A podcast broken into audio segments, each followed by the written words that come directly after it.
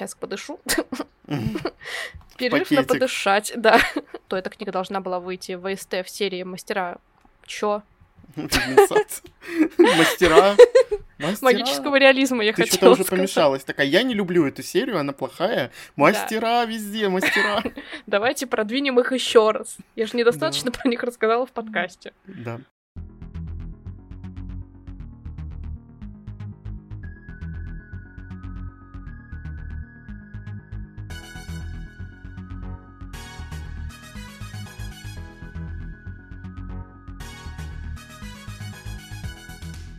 Всем привет! Привет. С вами книжный подкаст Reds and Heads. И мы его ведущие Игорь и Маша. Пятый сезон мы решили завершить выпуском про одиночные фэнтезийные книги. Очень редко, когда нам удается почитать что-то одиночное, да еще и, возможно, хорошее, потому что фэнтези, как правило, пишут объемные на несколько книг. А, Мне кажется, это еще пошло с Толкина. Он написал одну гигантскую книжку и разделил ее на три. И вот пошли у нас, значит, каноничные циклы фэнтезийные.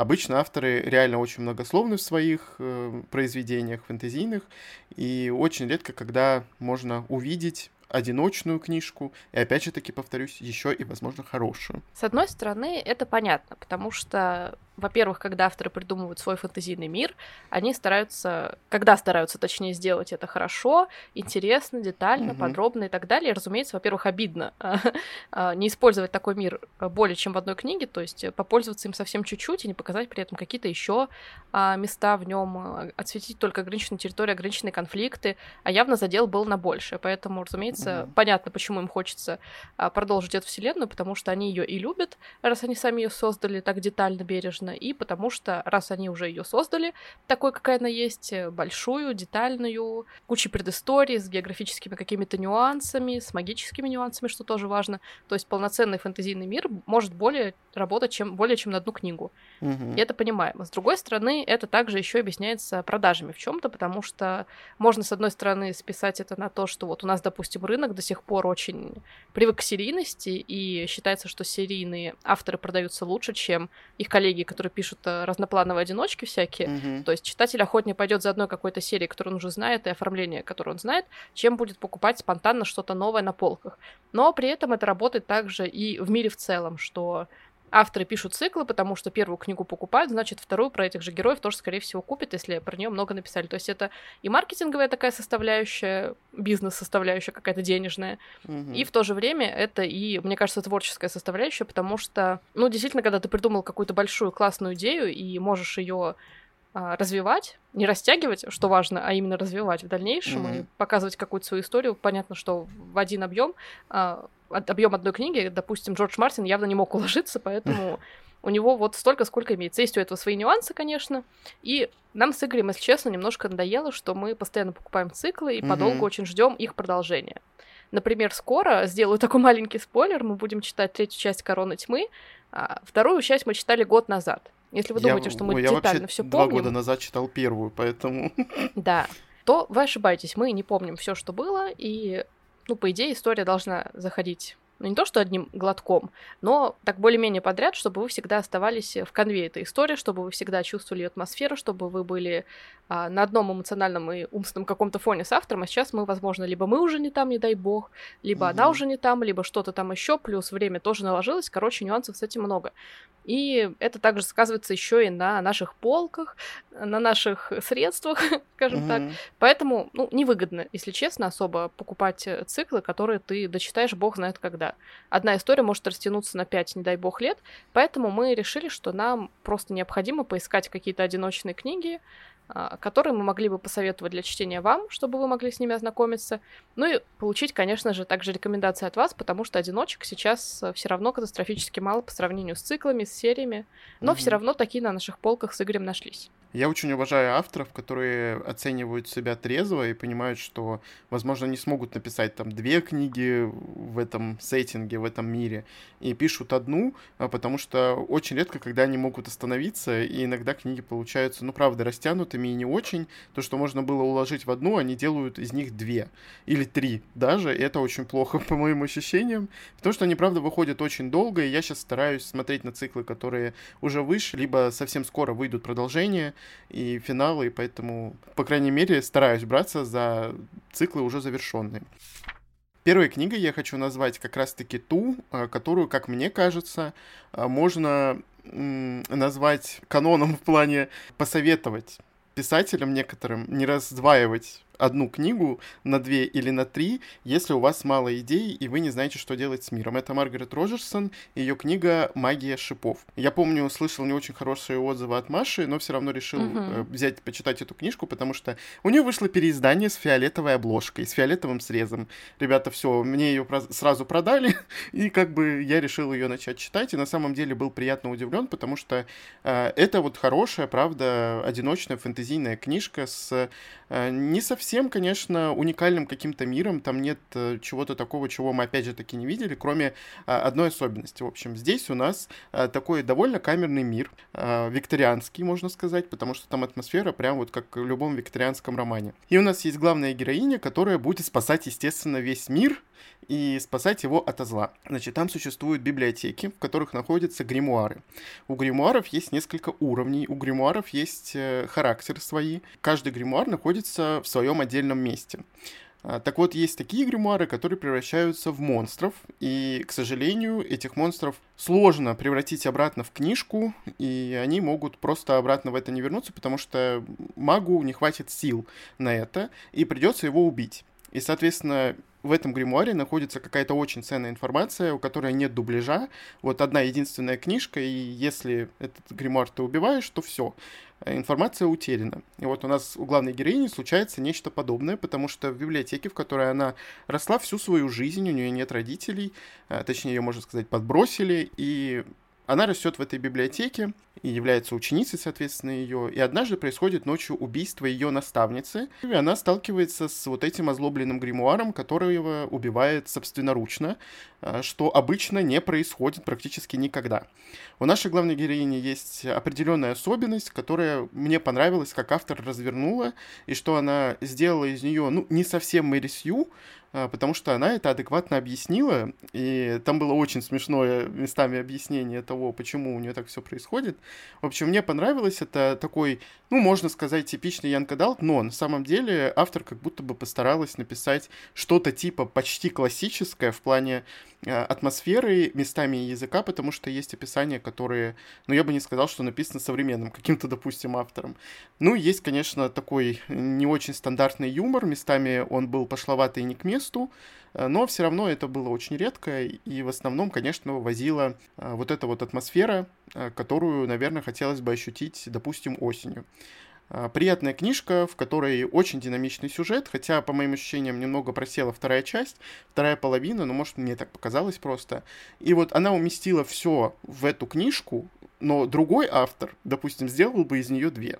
И я прям почувствовал, что она действительно взяла себя в руки и просто написала все сразу по факту, э, без э, каких-либо размазываний сюжета. То есть она постаралась не вводить куда-то провисающие моменты, сцены, которые вообще не нужны. Там все правда по факту. В общем, могу я посоветовать ее на пару вечеров. Мне кажется, будет приятная, легкая история. Впервые за все время подкаста от меня в наших подборках будет Стивен Кинг, потому что я отношусь к нему, если честно, ну так себе, то есть я читала у него несколько вещей, и хоть я и понимала, что да, он умеет писать, да, он умеет вот в психологию людей, умеет поднимать какие-то страхи, точки триггеров, которые цепляют, при этом я понимала, что мне не нравится особо ничего из его написанного, потому что это все написано с каким-то негативным подтекстом все время, что это вот, знаете, когда за текстом кроется что-то вот темное, как будто вот э, авторское, мне кажется, даже, я осмелюсь сказать, прям mm-hmm. даже так. И поэтому мне хочется как можно меньше с ним контактировать, э, тем более, что книги у него, ну, в силу того, что их очень много, они все очень разные, и далеко не все, как говорят, хорошие. Понятно, что он уже получил бессменную свою славу и всегда будет с ней, но и, мне кажется, это с ним сыграло в том числе какую-то такую не очень хорошую шутку, потому что, когда общаюсь с людьми, которые много читают Стивена Кинга, они прямо говорят, что у него очень много так себе вещей, но за счет того, что есть несколько очень крутых, раз там через какое-то количество они появляются, все это как-то усредняется, поэтому в целом считают, считают его хорошим автором. Ну, поскольку у меня очень мало прочитанного Стивена Кинга, я не стала возражать, когда мне подруга посоветовала прочитать у него «Глаза дракона». Она прекрасно знает, как я отношусь к Стивену Кингу и что мне с ним тяжело, и она посоветовала как раз попробовать еще раз автора вот в таком нестандартном для него формате. Нестандартном потому, что это небольшая, прям очень даже маленькая одиночная книга, которая фэнтези с одной стороны, а с другой сказка, что для Стивена Кинга максимально нетипично. Но, видимо, вот в рамках э, своих э, ежегодных написаний нескольких книг он решил попробовать и что-то такое. Это сказка, которая происходит в условном средневековье и написана соответствующим таким языком, относительно простым, но в то же время там есть интересные а, какие-то детальки, которые встречаются как раз в сказках. А, повествование идет про королевство Дилейн, в котором жил король, у которого было несколько сыновей, пока однажды черный колдун не решил с помощью одного из сыновей убить э, отца, собственно, этих двух принцев, не убить короля, не занять его место для своего повелителя будущего.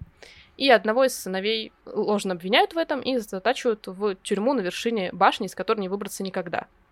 И, собственно, с этого начинается повествование. Мне кажется, что история получилась э, любопытная, интересная и при этом достаточно простая, потому что уже по зачину, мне кажется, понятно, чем все кончится более-менее, а как все кончится, но есть нестандартные решения у этого автора, которые а, заинтересовали, потому что ты сразу начинаешь думать, а как этот а, принц благородный, ложно обвиненный, все-таки выберется из этой башни, будут ли у него союзники, а кто будут этими союзниками, какие герои, почему книга называется «Глаза дракона», это тоже раскрывается, и больше про вот это условно-средневековое королевство, в котором все-таки тоже есть магия.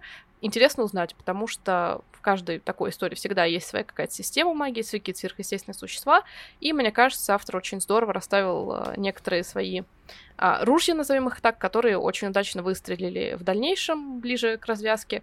И из-за этого книга не выглядит прям такой натянутой, особенно если учесть ее сказочность. Имею в виду, не выглядит наигранным сюжет. А, учитывая все написанное и учитывая то, что это сказка, ты вполне можешь в это поверить. И как сказка мне эта история показалась вполне себе приятной. И один-два вечера вы с ней тоже вполне можете скоротать. Мне кажется, иногда хочется от такого мрачного автора почитать что-то более-менее светлое. Эта книга мне показалась э, весьма светлой что удивительно даже для него, для меня. Вот Маша делала подводку к Стивену Кингу, но вот как бы она мне подарила книжку Стивена Кинга и сказала, да! читай. Но ты же прочитаешь, я надеюсь. Ну, конечно, ты же мне подарила, поэтому я буду читать. Я еще подарила жир такой бумажный. Да. Я уже читал такую жирную книжку у автора, но вроде понравилось. Следующая книга, о которой я уже рассказывал, и она входит в топ лучших, наверное, в прошлом году мною прочитанных, это «Незримая жизнь Ади Ларю» Виктории Шваб. У меня вообще а, перед чтением ее было некое предубеждение, потому что я пытался читать у автора а, другую книгу, и мне совершенно не понравилось, как она написана и о чем она написана, но меня заинтересовала аннотация, и вообще а, очень много шума было на зарубежном там буктюбе каком-нибудь, вообще она наделала реально очень много шума, она стала очень популярной, и мне было интересно почитать, что же же это. Это не маленькая книжка, кстати, а, но вполне себе она читается очень быстро.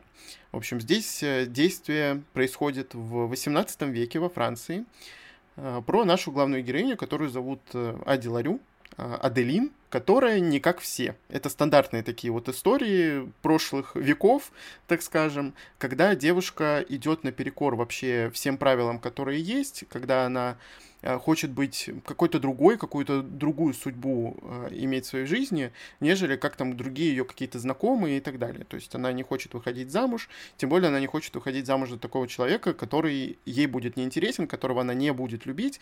И вот она рисует там определенный образ человека, возможно, которого она бы захотела полюбить. И получается так, что она заключает сделку с темными силами, и она требует жизнь бесконечно. Она хочет увидеть мир, хочет на все посмотреть, хочет э, увидеть несколько веков, которые пройдут мимо нее, но при этом э, одно из условий, можно сказать, или точнее оборотная сторона вот этой сделки, это то, что она не может оставить никакой э, след в жизни, в мире. Э, то есть, э, к примеру, она даже не может на песке оставить след от своих ног, э, потому что они сразу же исчезают. О ней никто не может вспомнить, а, ее никто не может запомнить. То есть, как только человек отворачивается, все, сразу про нее забывают. Ну, естественно, в этой истории должен появиться человек, который будет помнить ее, и с этим тоже будут некоторые сюжетные моменты а, происходить. Мне очень сильно понравилась эта книга, потому что в ней много интересных, правда, мыслей, много интересных э, цитат можно выделить. Я, кстати, зря не читал ее с какими-нибудь стикерами, чтобы перечитать, посмотреть, потому что, ну, правда, она очень атмосферная, и главная героиня, вот она говорит умные вещи, потому что это говорит э, автор. Но сама она иногда поступает, конечно, не совсем по-умному, но э, это якобы Янка Далт и якобы Ромфант, но Ромфанта здесь на самом деле очень мало. Э, здесь просто вот демагогия самой собой у главной героини, вот она пытается принять себя, понять, что сколько лет она еще может так прожить, радуется она, не радуется, какие минусы, какие плюсы. И мне, в общем, очень понравилась эта книга. Она была, правда, такой атмосферной и интересной, и поучительной местами, и о многом можно задуматься. Вроде как автор собирается писать, возможно, вторую книгу. Я не знаю, потому что там законченный финал, но можно было бы продолжить, но это будет, скорее всего, вообще галимый ромфант вот в таком случае. И я, может быть, вряд ли возьму эту книгу и вообще напишет она ее или нет. Непонятно. Я боюсь, что автор просто погонится за популярностью из-за того, что очень много поклонников у этой книги и напишет продолжение, чего мне бы не хотелось видеть. В общем, я могу ее посоветовать.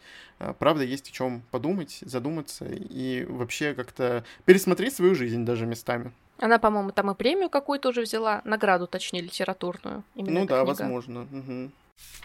Дальше я хочу посоветовать вам русскоязычного автора, нашего с вами соотечественника Ольгу Птицеву, которая под псевдонимом Оли Вингет написала однажды книгу «Сестры озерных вод», а затем она вышла в полном издании в виде другой книги, по-моему, уже под ее реальным именем и фамилией Ольга Птицева, mm. уже под названием «Брат болотного края».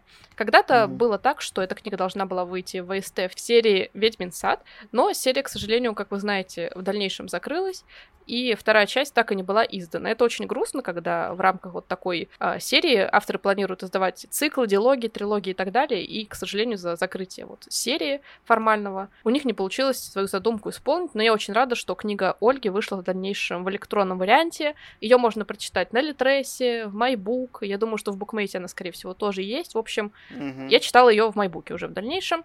И мне очень нравится, как пишет Ольга Птицева у нее есть такая отличительная какая-то черта, у нее есть свой собственный сформированный слог, который ты отличишь от другого любого автора. Не у всех это есть, и у нее это очень такая характерная черта, мне кажется. Она всегда подбирает очень яркие слова, которые подходят э, к тексту того или иного жанра, к теме, про которую она пишет.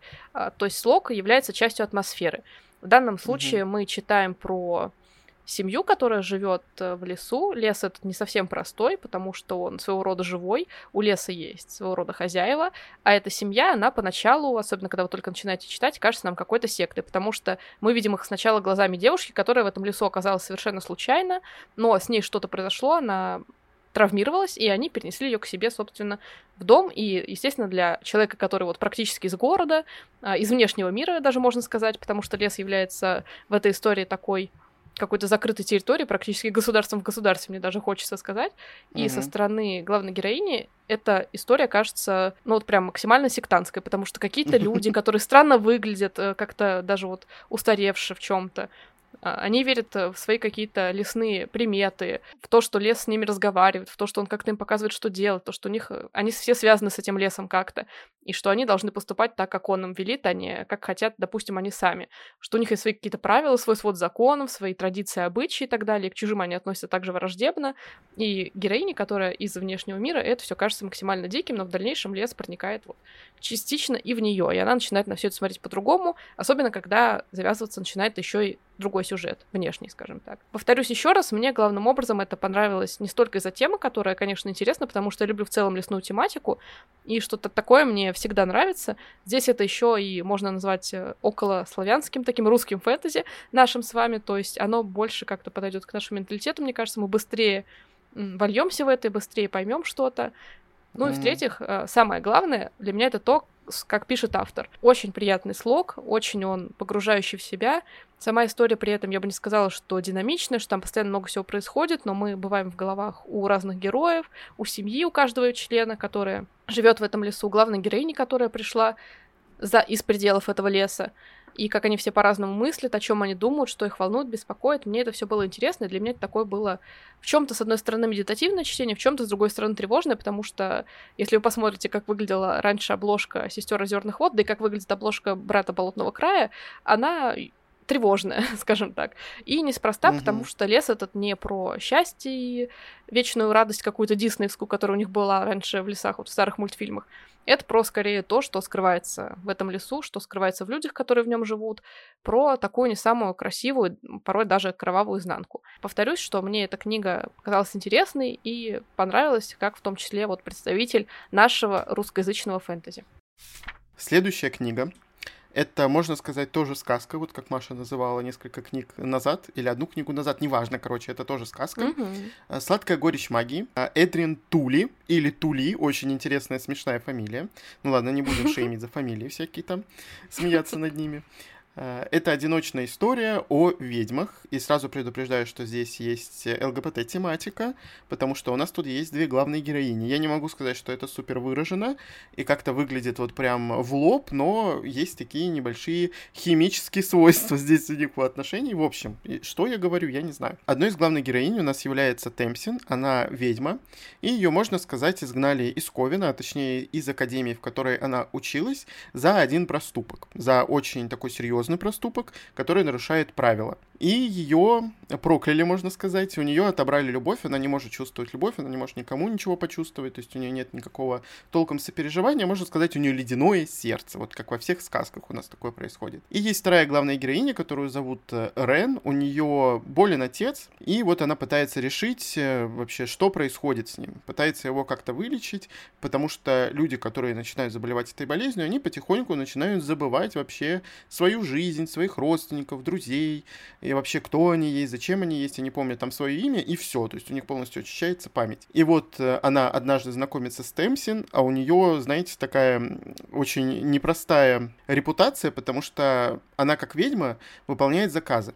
И за эти заказы она забирает что-то у людей. Как правило, она забирает любовь. То есть, например, у нее заказчик э, чувствует, там, допустим, к своей жене или к своему ребенку какую-то любовь, и она говорит, вот я в качестве платы возьму любовь вашу к какому-то человеку. И, соответственно, человек перестает любить его, и он его забывает, можно сказать, то есть у него нет абсолютно никаких чувств, а Темсин в этот момент может хоть что-то почувствовать, то есть она может утолить вот эту вот а, пустоту в сердце. Ну и, в общем, наша главная героиня заключает сделку, точнее, наши две главные героини заключают друг с другом сделку. А, у одной, естественно, проблема то, что ее отец болен, и ей надо эту проблему решить, надо разобраться вообще, откуда это все идет, а вторая просто выполняет ее заказ. И вот у нее есть сделка определенная, я думаю, там можно легко догадаться, а, какую плату взяла Темсин с э, Рен. И вот у нас разворачивается такая небольшая история с дорожной, кстати, с дорожными приключениями. Наши главные героини идут по дороге, по королевской дороге а, в определенное место. Очень секретное, кстати. Мне показалась она очень атмосферной. А, во-первых, опять фиолетовая обложка. Мне сразу можно продать книжку мне по фиолетовой обложке, ребята. Вы, я думаю, уже все поняли. Но при этом она мне правда понравилась, потому что она очень милая, сказочная. А, здесь рассказывается реально о семейных э, ценностях и вообще как можно все испортить, э, чего-то недосказав, чего-то недопоняв, и прожить с этим всю жизнь, и, в общем, она канет у вас в лету, можно сказать, не у вас, точнее, а у героев. Могу ее посоветовать, хотя у нее отзывы не очень хорошие, но если воспринимать эту книгу как правда сказку, а не э, рассказанную историю на серьезных щах, то, я думаю, она принесет э, удовольствие. Следующая моя рекомендация — это «Потерянные боги» Джеральда Брома. Мне кажется, достаточно известного автора уже у нас в стране. Известного, в первую очередь, mm-hmm. потому что он э, художник для ряда темных игр, вторую, потому что его книги, как-то вышедшие в одной специальной его серии, а, сразу полюбились читателям, и вот уже несколько, там, больше четырех, по-моему, книг у автора вышло, и в скором времени, надеюсь, он напишет что-то еще. А, у нас с Игорем куплен его косинок, чтобы мы читали его в дальнейшем, mm-hmm. но пока мы к этому не пришли. И почему я выбрала «Потерянных богов», собственно, для этой подборки, хотя у автора это первая книга, вышедшая в России. Дело в том, что она мне просто почему-то больше всех понравилась из того, что я у него читала. У него есть еще Крампус, Похититель детей, собственно, Косинок уже названный, но почему-то именно вот «Потерянные боги» мне понравились больше всего, хотя, казалось бы, должно быть наоборот, потому что авторы расписываются, придумывают что-то новое, их первые книги, как правило, хуже, чем дальнейшие. Но мне почему-то «Потерянные боги», видимо, из-за тематики, может быть, понравились, может быть, еще из-за чего-то. Но я прям погрузилась в эту книгу, когда ее читала, я прям чувствовала себя рядом с героем. Собственно, про что история? Главный герой, а, молодой человек Чет Моран, сидел в тюрьме, за совершенное преступление, и после того, как он ее наконец-то покинул, а, оказался на свободе, он решил найти девушку, с которой у него до этого были отношения, но с которой он из-за своего заключения вынужден был расстаться, которую он все это время любил, и решает с ней а, сбежать подальше из э, места, в котором они жили, из этого города, и поехать э, к его бабушке, которая живет где-то на отшибе, в другом крае, где-то посреди болот. Mm-hmm. И на самом деле его бабушка очень похожа на вот бабу Ягу или на какую-то ведьму древнюю, а, судя даже по вот внешним описаниям в начале. И их это с его женой не смущает. Они решают там остаться, и в первую же ночь после того, как они переехали к бабушке, Чет умирает. Но с его смертью mm. книга не заканчивается, как обычно бывает, а наоборот только начинается, потому что он попадает в... Хочется назвать подземный мир, но на самом деле это что-то вроде чистилища, куда попадают души, которые непонятно куда должны попасть, в рай или в ад. Э, даже я бы сказала, что это чистилище, чистилище скорее больше похоже именно на ад, потому что там, ну так, себе по описаниям, но при этом там вы встретите mm. вместе с Четом а, интересных каких-то героев, во-первых, сверхъестественных существ, во-вторых, каких-то богов, которые когда существовали раньше, в частности, там боги Египта были в том числе, насколько я помню, и еще какие-то существа, которые также имеют э, корни в фольклоре, в мифологиях. И Чет их встретит не просто так, он узнает, что его жена все это время, оказывается, находится в опасности, а он, погибший, к сожалению, никак помочь ей не может. И он пытается из чистилища, вот из места, в которое его против воли заключили, и пока он еще не отправился в рай или ад или куда там еще, он решает э, во что бы то ни стало спасти ее. Мне кажется, это достаточно mm-hmm. интересная завязка, особенно потому, что Джеральд Бром всегда интересно как-то придумывает э, вот эту мистическую составляющую своих книг, именно существ, которые там появляются, магия, которая у них есть, если это есть какая-то магия, и знакомые нам какие-то мифы, истории раскрываются у него по-новому, в том числе и на артах, которые в этой книге тоже есть. Мне кажется, у него mm-hmm. достаточно такой характерный а, мрачный стиль, и мне он на самом деле в чем-то импонирует. Я бы не сказала, что я бы хотела всегда что-то такое читать, но это очень колоритно, самобытно, и как автор мне он кажется таким немножко, ну, особенно плохое слово, но он немножко вот выделяется на фоне того, что у нас зарубежного издается. Поэтому я могла бы порекомендовать вам, наверное, любую книгу Джеральда Брома, если вам нравится а, такое фэнтези с уклоном в темноту, в мистику, у него, не могу сказать, что прям максимально разные герои какие-то, например, главные, мне кажется, у него всегда более-менее одни и те же люди, как вот у Стивена Кинга это всегда, мне кажется, какие-то тоже а, мужчины средних лет с какой-то непонятной судьбой и странным прошлым. Mm-hmm. А, ну, из того, что я читала мало, конечно, поэтому меня сейчас фанаты Стивена Кинга заклюют, но я Особенно такой... Тип... один, самый Особенно главный. Особенно самый главный один фанат, который нас исправно слушает, за что мы, конечно, очень признательны, благодарны. И вообще все это было сейчас любя так что не надо. Но «Потерянные боги», как первая книга автора, вышедшая у нас, и как книга, которая мне понравилась больше всех, мне кажется, будет для вас неплохой рекомендацией начать знакомиться с Джеральдом Брома. Дальше, если вам а, понравится эта история, можно попробовать э, что-то другое. «Похитители детей», если вы хотели, например, а, познакомиться с мрачной составляющей про Питера Пена, или «Крампуса», если вам интересна более такая рождественская, что ли, нечисть, которая обычно остается в тени Санта-Клауса более известного, или mm-hmm. что-то же другое. Следующая книга тоже, кстати, с плохими отзывами и с не очень хорошей оценкой, но при этом мне, опять же таки, понравилась атмосфера, и вообще меня можно, наверное, купить атмосферой. И благодаря этому я могу прочитать, ну, относительно любой текст, если меня, конечно, не будет что-то бесить. Я хочу назвать «Уничтожить королевство» Александра Криста, которая, кстати, по-моему, тоже собиралась писать вторую часть, но первая часть вполне себе очень даже закончена. Это тоже одна из таких сказочных историй, к которым вот прям относиться э, серьезно, наверное, не получится. А если вы будете относиться серьезно, то у вас оценка в этой книжке будет единица, мне кажется.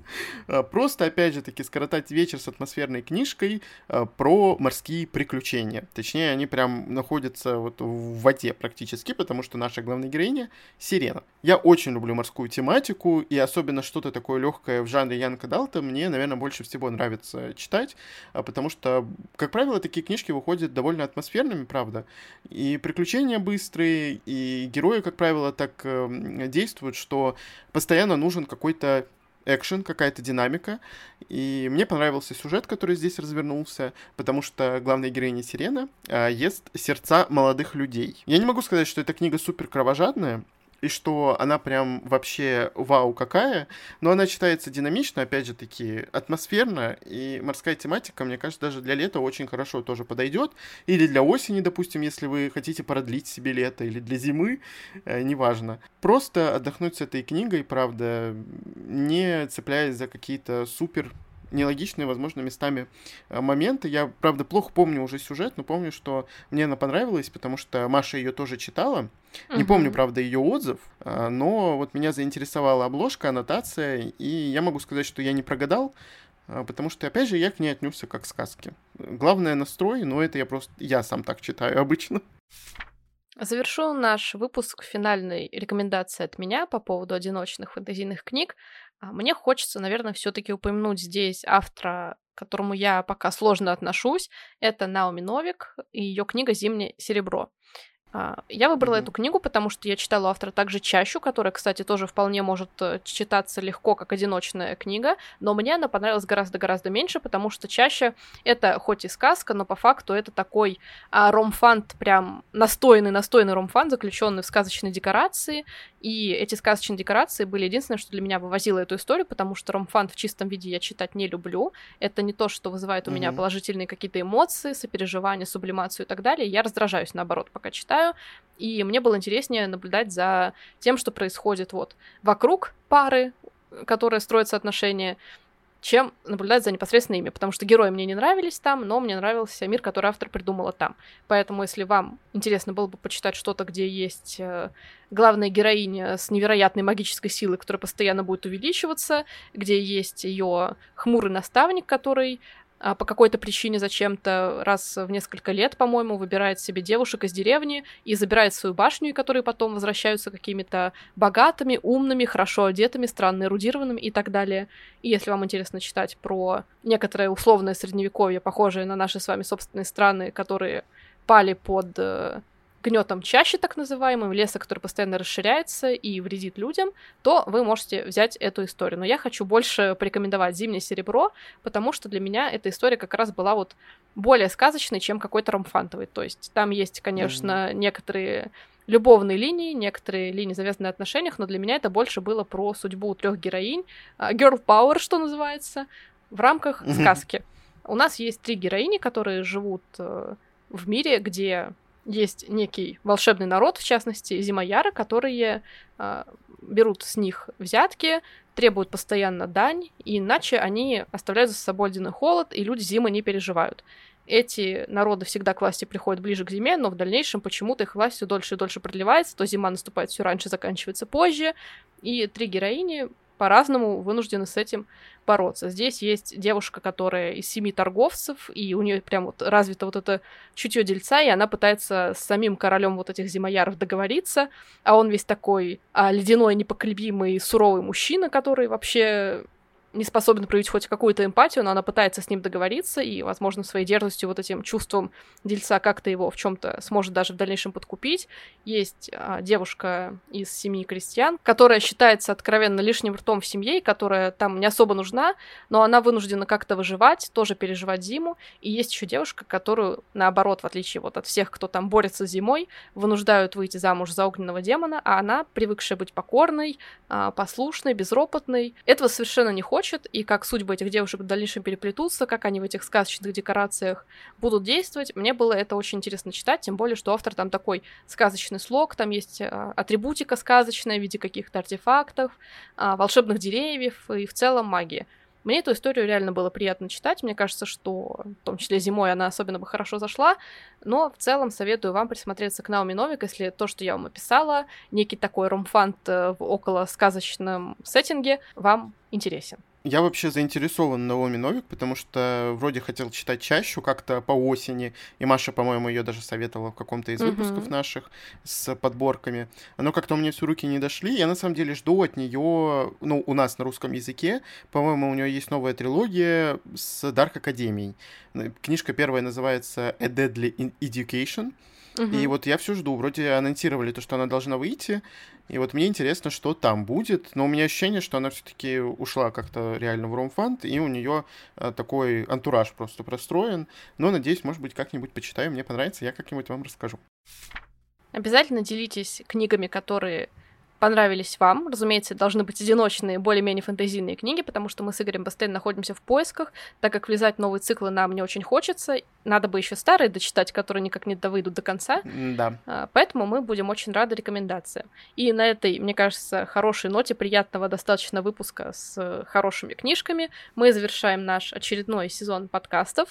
В следующем угу. сезоне вас ждет небольшой сюрприз от нас. Вы узнаете его уже сразу в первом выпуске, который выйдет через некоторое время. Ну а пока мы с вами прощаемся. Помните, что мы в дальнейшем будем появляться и дальше каждую среду на всех доступных подкаст-платформах. Всем пока. Пока.